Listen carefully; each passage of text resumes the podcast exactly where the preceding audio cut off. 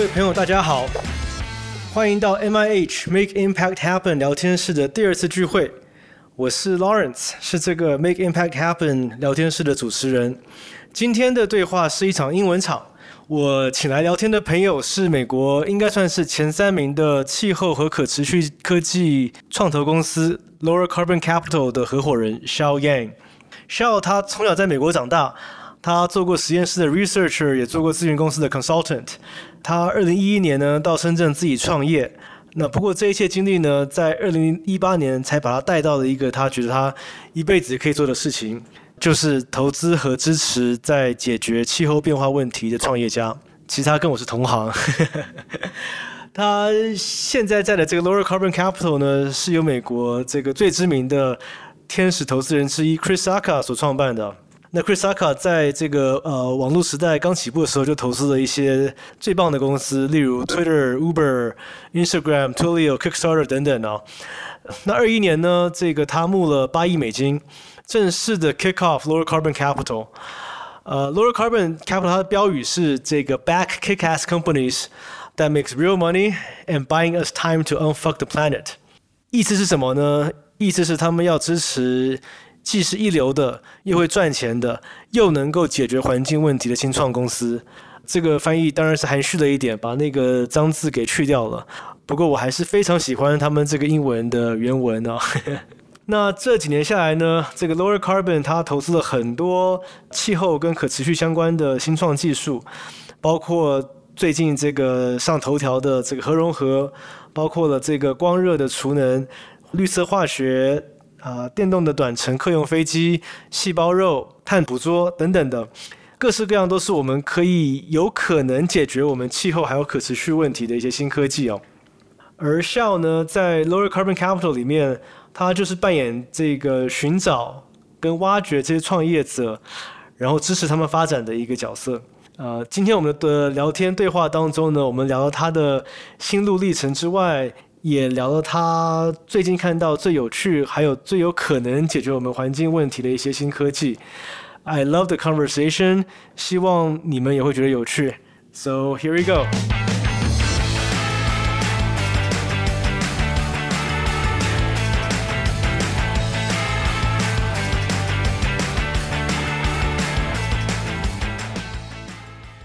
Hello everyone, welcome to the MIH Make Impact Happen podcast. You know what makes me want to do this podcast? It's because I get to talk to amazing people from different corners around the world.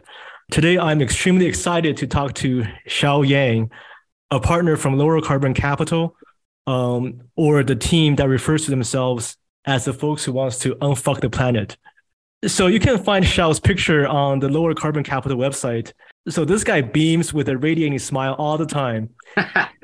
I have met him a few times, and what you see on that picture is exactly what you get. Nothing fake, no Photoshop.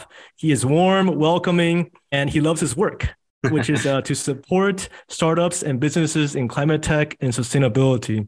But despite all he had done in his career, he will be the first person to tell you that his favorite job in the world is to be the best father to his kids and husband to his wife. He may also be the first to admit that he lives just an ordinary life. Yet he has so many fascinating stories to tell. So without further ado, hello, Xiao. Thank you so much for having me on your podcast. It's amazing to be here. Awesome. So before jumping into work, well, 95% of the podcast out there starts with, hey, Xiao, share with us your journey. But let me try to get out of the cookie cutter rundown and start this conversation by talking about me. So I started in finance. And I laid my groundwork for 5 years and then co-founded my first startup.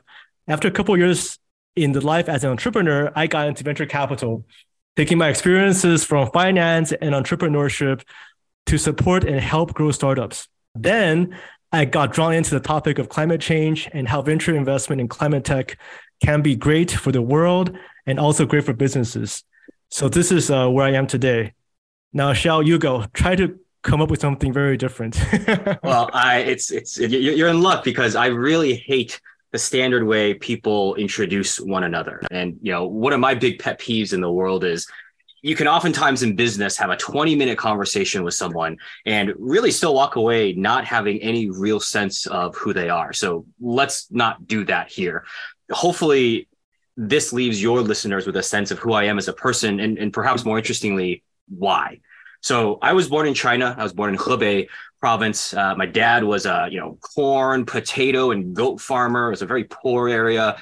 And I was really, really lucky. My dad, from a very, very young age, had the intuition that there wouldn't be much hope for the family unless he left that kind of environment. And so in the classic first-gen immigration story, he studied his ass off, was part of that first generation that went to college after the Cultural Revolution, and then studied his ass off again and was lucky enough to be accepted into grad school in the United States.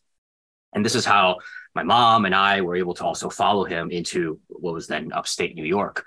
And I heard the story growing up over and over again about how he suffered and my mom suffered and our grandparents suffered. And there's literally 1 billion people back in China that probably deserved this opportunity. And I was so lucky at all these things that come to me in America and all these opportunities. And for me, I was like, whoa, what do you want me to do? I'm like 7 years old and I didn't choose this life. And yet now I have all this pressure and burden put on me.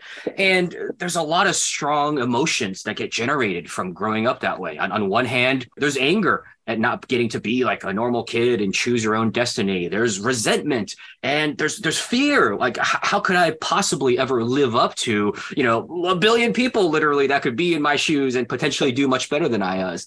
But I think, while I see like 3 different therapists for some of that negative stuff now, on the positive side, that upbringing always gave me the vision that I could do something really impactful and positive in the world. I was never going to go and just code apps on the App Store, or, do ad optimization for Google. And these are all fine jobs. But if I did that, I think I'd be always haunted with this deep set fear that I let someone down. I let my parents down or my grandparents down or my country down. I didn't make the most out of what I was given. And so for most of my professional career, I've had one singular question I've tried to answer, and that is, where is that special place in the world where all this weird energy I have can be channeled and hopefully even magnified to make the most possible impact? And much like yourself, for a long time, the answer was go and build companies and find unsexy industries that people are innovating in and do fun things there. And so I moved back to China and I did some work there. But I think after doing the entrepreneurial thing, I didn't feel this absolution that I expected. I didn't feel like the monkey was off my back, that I had made it, or, now I was like financially stable. I think instead, the fear that I always felt growing up was still there. And it was also accompanied now by this larger knowledge of how vast the big problems in the world were. And this kind of humbling understanding that even if I created 2 or 3 other companies, and even if I was some kind of Elon Musk style genius, which I'm not, it still wouldn't be enough. And this is where venture capital really opened its doors as a way for me to 10x or 100x the impact I had before, right? VC gives me an opportunity to work with the best founders in the world, fighting every single day at the front lines of some of the biggest problems and challenges we face as humanity and support them. And in that way, really scale my impact in a really global and meaningful way. And that's why I do what I do.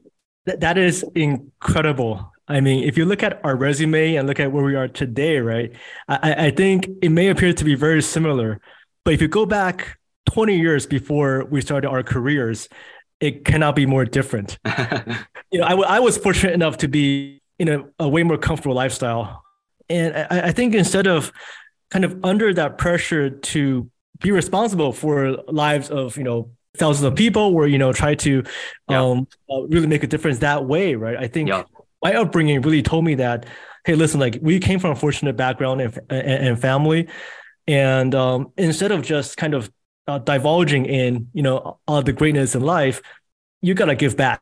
Yeah. Right. You got to try to find a way to, return our experiences, our networks, and all of our abilities back to make the world better. Yep. So, honestly, like looking at our resume and everything we have done in our life and our career, it may appear to be similar, but if you take it back, I think all the driving force behind it is so different. But, to be able to kind of be here, ending up at similar spots, that's incredible. And kudos to you and everything you've done, man. People are interesting, right? The motivations and the reasons why people do things, I think it's not just like kind of interesting in a it's nice to be alive kind of way, but it's also, I think, at the core of at least what I try to do as a venture capitalist, right? This understanding of motivations, right? We're essentially looking for modern day heroes, the people that can do the near impossible, to build these businesses, to do things that other people can't do. And especially if you're in the early stages, there's oftentimes no company, no strategy, no product yet. And I think that's okay, because the essence of the job, as I see it, is I'm not here to invest in businesses. I'm here to back people. And when I find those special people with almost this kind of irrational lack of ability to give up and will break through walls and, run as hard as they can at the problems that they see, that's exciting. Right. You read history and you hear about like Alexander the Great and all these similar historical figures. We get to look for the modern equivalent of those folks who get to go out there and literally save the world. That's awesome to me. Yeah. But I think going back a little bit, right? Like you were doing great in the US and then you packed your bags and then went to Shenzhen. Yes. Was that a hard decision? Was that something you had to do, or what drove you behind that change? I mean, it's always challenging to walk away from stability and a good job, and like my parents didn't understand, and we come from the background that really emphasizes that, right? Make a good living, have a stable life, right? So, in a way, it felt like I was going against the grain, but I mean, it didn't feel that difficult because there's some piece of me that just had to do it. Right. Like nothing else would ever be enough if I didn't go out there and at least try. And I think it's that freedom and privilege I had to actually go out there and do it that made it so interesting. I look back at that portion of my life and it's one of the best spans of existence that I could ever dream of. And I got to work with great friends and meet new ones and learn a lot about the country that my parents grew up in. Like all this stuff was deeply, deeply fulfilling. Yeah. And I think, from my own experience, starting a business, it's never always successful in terms of your financial return. Yeah. Unpredictable. But what you get out of it in terms of, the people you meet and the experiences you're able to accumulate. Yeah. And, looking at startups today, you could kind of see their trajectory. That the things that they're doing and like how that compares to the things that we've been through. Sure. It's just super fascinating, right? Mm-hmm. Yeah, absolutely. So, all right, talking about unfucking the planet, I love the tagline, right? I love the candidness, the simplicity, and of the message. We need to unfuck the planet, but in essence, I think the planet will probably be fine, mm-hmm. right? The Earth will be around another like billions of years after we're gone, right? Yeah. But it is us who are ultimately getting fucked by the climate. That's right. Yeah. Not the planet, right? Yeah. Yeah. The planet will be fine, right? Yeah. So, so what do you guys do? It's such a big problem, right? Right. Yeah. How are you guys, dealing with it? How are you prioritizing? Yep. How are you building a portfolio that will save the world? Yep. I think first and foremost, it's important to acknowledge everything that we don't know. This is still very, very early. And for venture generally, but I think specifically for climate, it's important to come at this with a strong beginner's mindset, right? I get up every morning, I wash my face, I brush my teeth, I look in the mirror and I remind myself, you don't know everything, you're kind of an idiot. It's okay, right? Because the most interesting thing that we can do is go out there, be on the front lines and listen and learn. There's no magical thesis or playbook for these things. I don't know the A, B, C, D steps that are magically going to change the world, right? The essence of the journey is to try and to fail and to try and to fail and to find people who are willing to kind of make those early mistakes, run fast at the problem and try to feel something out, right? It's not like climbing Mount Everest where there's that destination and you can see it and there's a guided trail all the way up there, difficult as it may be. This feels a lot more like there's a dark forest and no one has quite found their way out there. And I get to do a cool thing, which is I run a small general store right outside of the forest, and travelers and adventurers pass by my store, and I get to equip them with walking sticks and compasses and packs for their journey. And I hear the stories as they go out and they come back, and some of them make it further than others. And I get to collect that information, and I support the next generation of travelers. It's that kind of dynamic. And that might be an unsatisfying answer, but it's ultimately, I think, the most honest truth about how venture works. You know, we are here to underwrite risk and to find interesting people, but it's not because we have some magical answer or we're smarter than anyone else. That is an awesome analogy. I actually never heard that one before. This is my mind works like a child. No, everything is like fairy tales for me. So I apologize for cheesy analogies.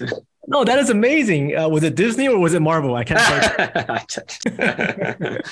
All right. So, you know, in terms of climate tech, it's such an enormous topic, yeah, right? In Asia, if you look at the numbers, right? Yeah. Let's just take China as a snapshot. You know, 90% of the investments are going into renewable energy and EVs, yep, which I think is dangerous in a way, because I think it's a bit too concentrated. Sure. There are a slew of other areas where I believe it is not getting enough attention. Sure. Yeah. Again, food, how we're growing things, sure, mobility, of course, that's a big, yeah, part already. Industrial material, carbon capture, carbon credit. A lot of it is really undercovered, sure, in Asia. Sure. But in your area, you're covering everything, right? Yeah. There must be something or a priority for you that is, man, this is like more pressing than the other stuff, right? Even though everything's critical, like, is there something that you are that gets you going even more than the others? Well, it's not because it's a fundamentally better business or anything like that. I just happen to like energy a lot, right? Like energy and how we as a civilization can manipulate and harness energy is at the core of our development as a species. And on top of that, I think if you did have unlimited, clean, renewable energy, a lot of the other problems in the world start to look less daunting as well. And so if I could make that reality happen, well, a big part of the challenge will be solved. And so that's why I'm particularly in love with energy. It has a great equalizing force too, right? In a world of today where sometimes it feels like, massive amounts of inequality are inevitably coming toward us and all these things that make things unfair, energy has the potential to be a great equalizer and lift people out of poverty and do all this kind of fun stuff. And so for a multitude of reasons, I love energy, from generation to storage, to transmission, to demand response, to even some of the consumer touching sides of it, right? How we interact with energy as a civilization is really, really key to our lives. And a lot of that stuff can make amazing businesses. Let me throw something your way. Sure. We're in year 2040. Yeah. All right. What will be the world's new energy mix look like? Right, will be you can look at fusion, you can look, yeah, at fission, you can look, yeah, at geothermal, yeah, hydrogen. What, yeah, will be that ideal mix that we're looking? You could say 100% fusion, yeah, and, yeah, also have to consider the possibility of that happening by 2040. Yeah. I mean, 2040 is not that far away. So I think if things go well, we got to 2050 to fix things. I know. Right? Tell me about it. Yeah, it's not that far away. So I figure at that point, you're probably seeing the first fusion commercial reactors come online. And those will serve baseload in situations where renewables might not be the most cost efficient. But by and by, I see wind and offshore wind and solar being by far the most dominant and the cheapest forms of energy generation to build. And that is going to be directly as a result of the fact that we've mastered energy storage, both short-term and long duration, on a massive scale. And that's going to be a great threshold point for human civilization, right? Equivalent to ancient Mesopotamia when we first figured out how to store grain in ceramic pots, and that enabled an agrarian settled society. Energy storage will do the similar kind of thing for us and really drive prices down to, almost negligible pieces. And that will enable the next crux of growth across the entire world. So most of the energy I suspect will still come from, things like solar and wind, but now being 24/7 available due to storage, and hopefully the first inklings of baseload storage through fusion. be surprised if we see a lot of things happening with hydrogen. I think the electric infrastructure will be so easy and cheap at that point that we won't see much of anything else. I think we'll have started to make real progress in terms of decarbonizing heavy industry, both in terms of electricity and heat, being able to generate heat effortlessly through renewables as well. It's a promising world, I think.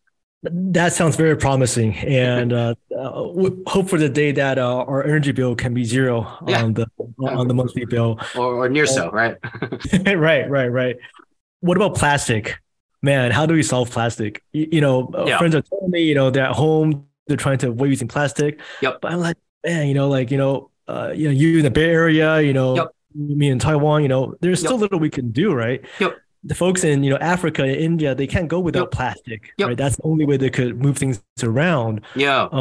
Can we solve plastic? It's an interesting question, and a part of me feels like plastic will probably persist for a long time, and maybe we just find new and innovative ways to post-process it, synthetic biology and enzymatic processes and different ways to break it down. But as a result, if everything in energy happens the way I would hope it to be, some of the upfront generation of plastic is going to change as well. It's no longer going to be coupled to this, intensive must happen process with petroleum based fuels. And now it's going to turn into, a kind of a different thing that people will have to evaluate. Hard to say beyond that. I don't think I'm smart enough to know exactly what's going to happen there. All right. Looking into the crazier side of things, you mentioned fusion, of course, but besides fusion, what are some of the, I guess I can call it interesting or radical, or find some kind of a term between these two words? Yeah. We talked about geoengineering, of course. Yeah. We talked about, there are just ideas out there that is extremely debatable. Sure. Yeah. Yeah. Is there something right now that's out there that is debatable, that is a bit controversial? Yeah. That, at some point people will realize that, this may be helpful to us. Yep. I mean, we are at the point in human civilization where things look exponential, which means that there's a lot of stuff that probably seems crazy, but is actually less crazy than people believe. There's a lot we could talk about here, but a couple of examples off the top of my head. I think space generally is underappreciated at this moment. We're going to see similar drops in the cost to get to orbit as we've seen in other industries. And that's going to open up a literal frontier of possibilities. And, for climate, everything from enhanced Earth observation to climate modeling to kind of crazy far out ideas like manufacturing in space, to space-based energy generation, to even like directed energy, making more use out of existing terrestrial-based solar sources, right? Like, there's a lot of interesting stuff there once it becomes very, very cheap to lift massive weights of stuff into orbit, essentially, right? And I think generally a lot of that will also mean that we'll have more tools at our disposal now that we can get things into various amounts of orbit, whether that means certain amounts of SRM or geoengineering plans in order to reflect sunlight or other means that I can't even comprehend at this point. Space in general, I think, is going to be pretty interesting. I think another area of that is just AI and what that could potentially do to all kinds of fields that you can apply this to. And, we talked about fusion before, but that's one of the big things that drives what we believe is going to be exponential progress there. In the past, you might have to spend $300 million to build a physical reactor before the exact plasma dynamics or the magnetic field configurations that are necessary to create any kind of energy. Now, our ability to simulate and even solve problems in silico using computers to do some of that work in a much cheaper and faster way, that leads me to believe that if it is exponential, then the next 5 years of progress could potentially way outpace what's happened in the last 50. And those are the things that feel unintuitive because we live linear lives and that's the way we've evolved to think. And so it's constantly challenging ourselves to say, what happens if some of this exponential stuff can be true? What does that apply to all these kind of individual areas? And, there's so much more here. There is industrialized biotechnology, synthetic biology, and food and all these other things. But, it's just a smattering of, I think, what's possible. Yeah. You know what's interesting?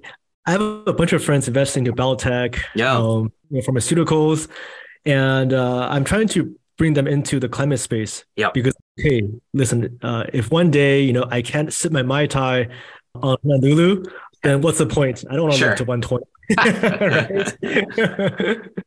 Yeah, but no, but that's really awesome. But coming back to the present a little bit, yeah, you know, I think the life we knew in 2007, yep, and 2012, yep, are complete different generations, mm-hmm, just because we went from Nokia and Motorola to iPhone. Sure. And I think that 5 years of transformational, you know, lifestyle change, sure, was, it feels like generations, literally, right? Mm-hmm. It's kind of like pre-Edison and post-Edison. Mm. Is there anything that, because we talk about a lot of moonshots or a lot of ideas, you know, 10 years, 15 years down the road, that anything that we can probably see in 5 years, just kind of, you know, in our Walmarts, in our Targets, mm, you know, in our households, differences in these areas that could make a major impact in terms of the world around us? It's an interesting question. What some of the most exciting technologies do is the exact opposite of what you're talking about, right? Like, it's reassuring for me to think that potentially things will look largely the same, especially for consumers, especially for people that, to your point, just want to sip a nice Mai Tai on the beach. And this is the ultimate promise of technology, that instead of austerity or sacrifice or scarcity, we enable a continuation of a life that people love and seek for, but are able just to do it in a sustainable way. And so to kind of take the opposite perspective, it's the fact that nothing has to change, that consumers and your everyday citizens get to go on living their lives. But behind the scenes, their most favorite products, whether it's the food they buy off the grocery fruit shelves, the clothing they wear, those are now remade in a way that no longer damages the environment and no longer puts their children's future at risk. That's the promise of all that stuff. We don't necessarily have to sacrifice very much in order to create a much better world. That is the dream, and that's the vision here.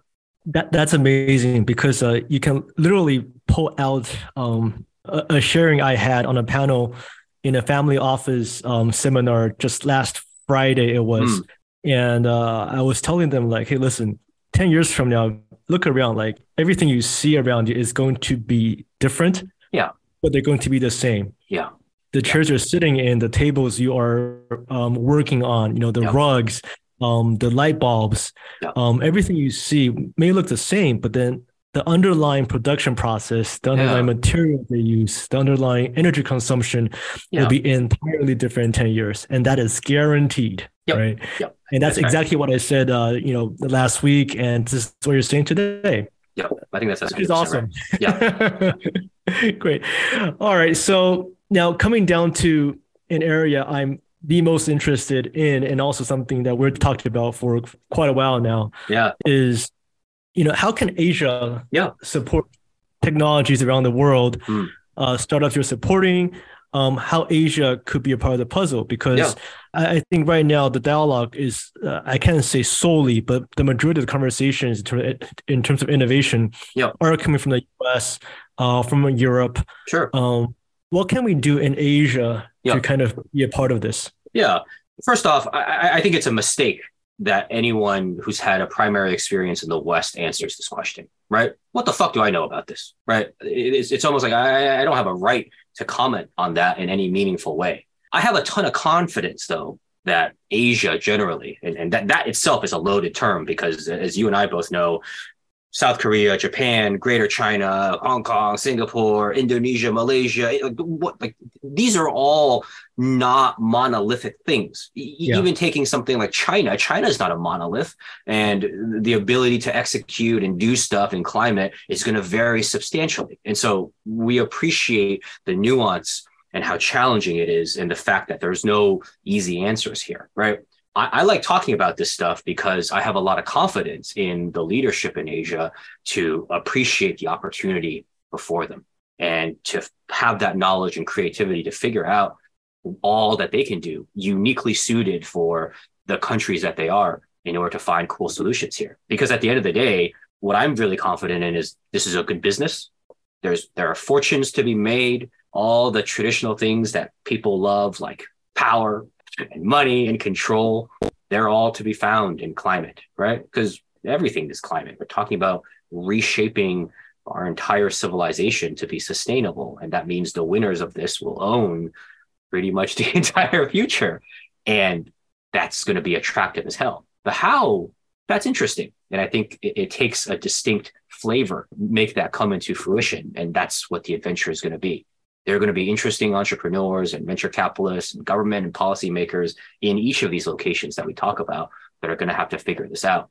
On my end, I'm happy to be helpful any way I can.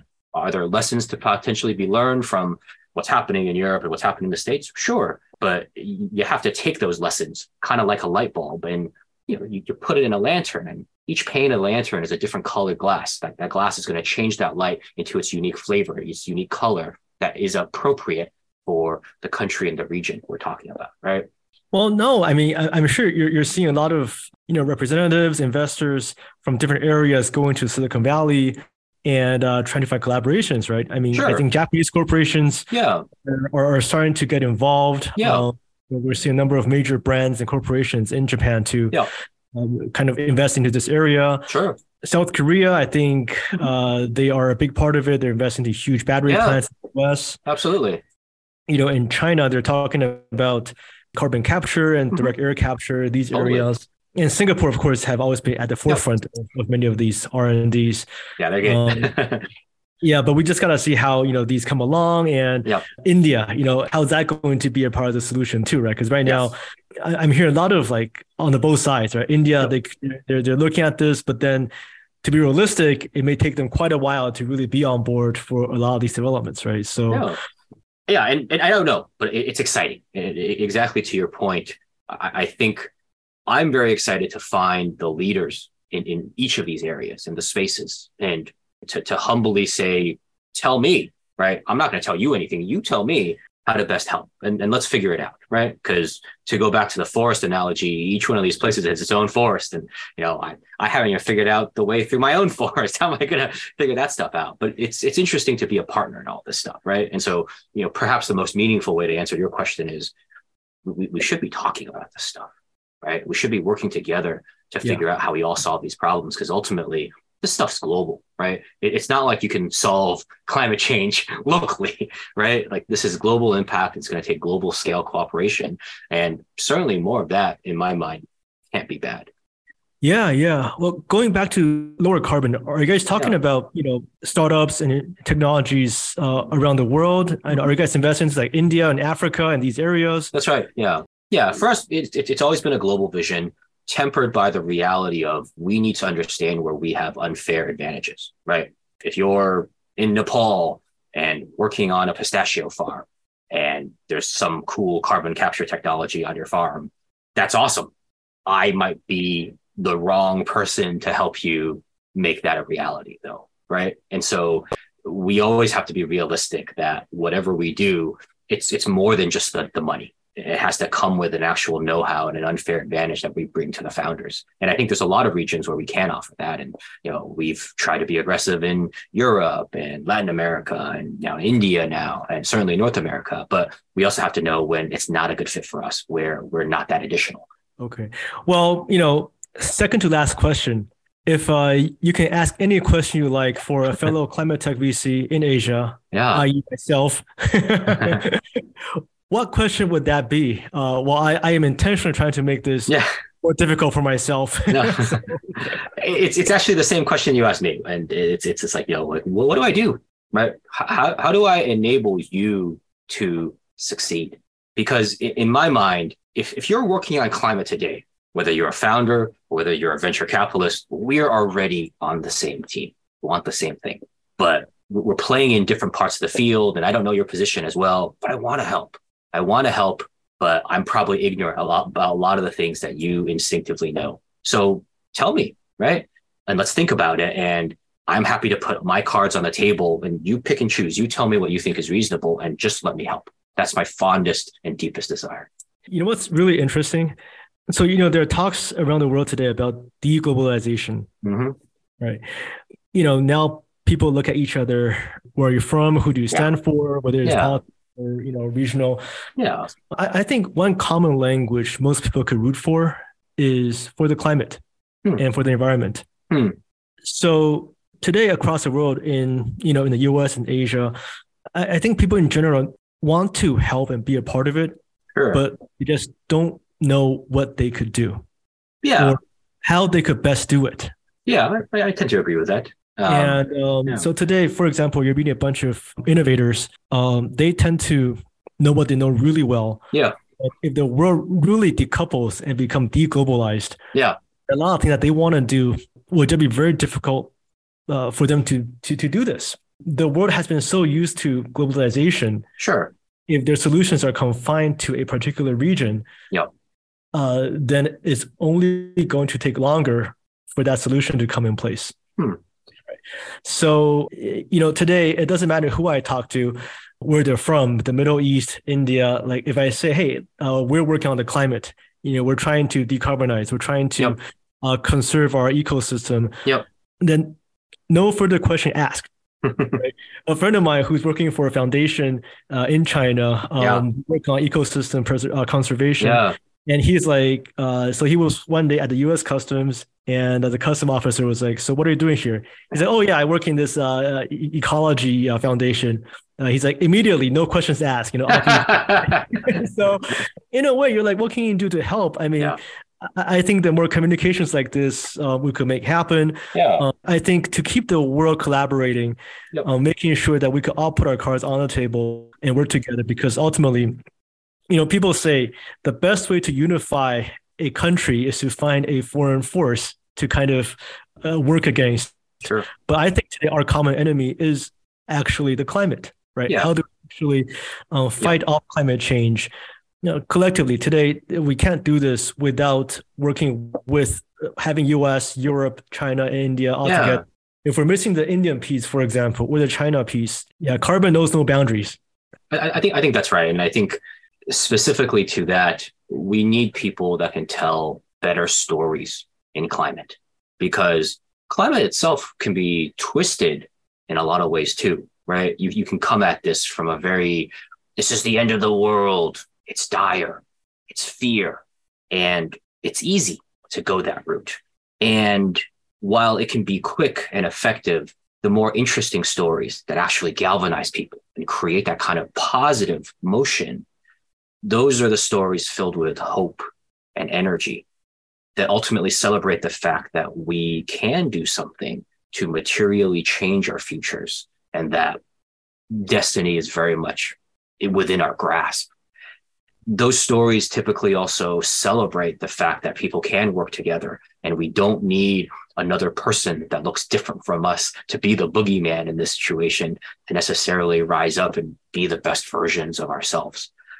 If we can do a better job, you know, as investors moving capital and as like government leaders to tell those versions of stories, I think exactly to what you said, you know, the people that are very willing to jump into the fray, they will. And we have a shot to actually really, really make this successful and fundamentally reshape our civilization in a much more beautiful way. That would be awesome. So one last question, you know, I guess to leave with this, is there a favorite quote or one of your favorite messages you like to give, you know, whether you're fellow investors or entrepreneurs or just people in general you talk to, right? Is there like a super positive message or something that you want to hold to their hearts?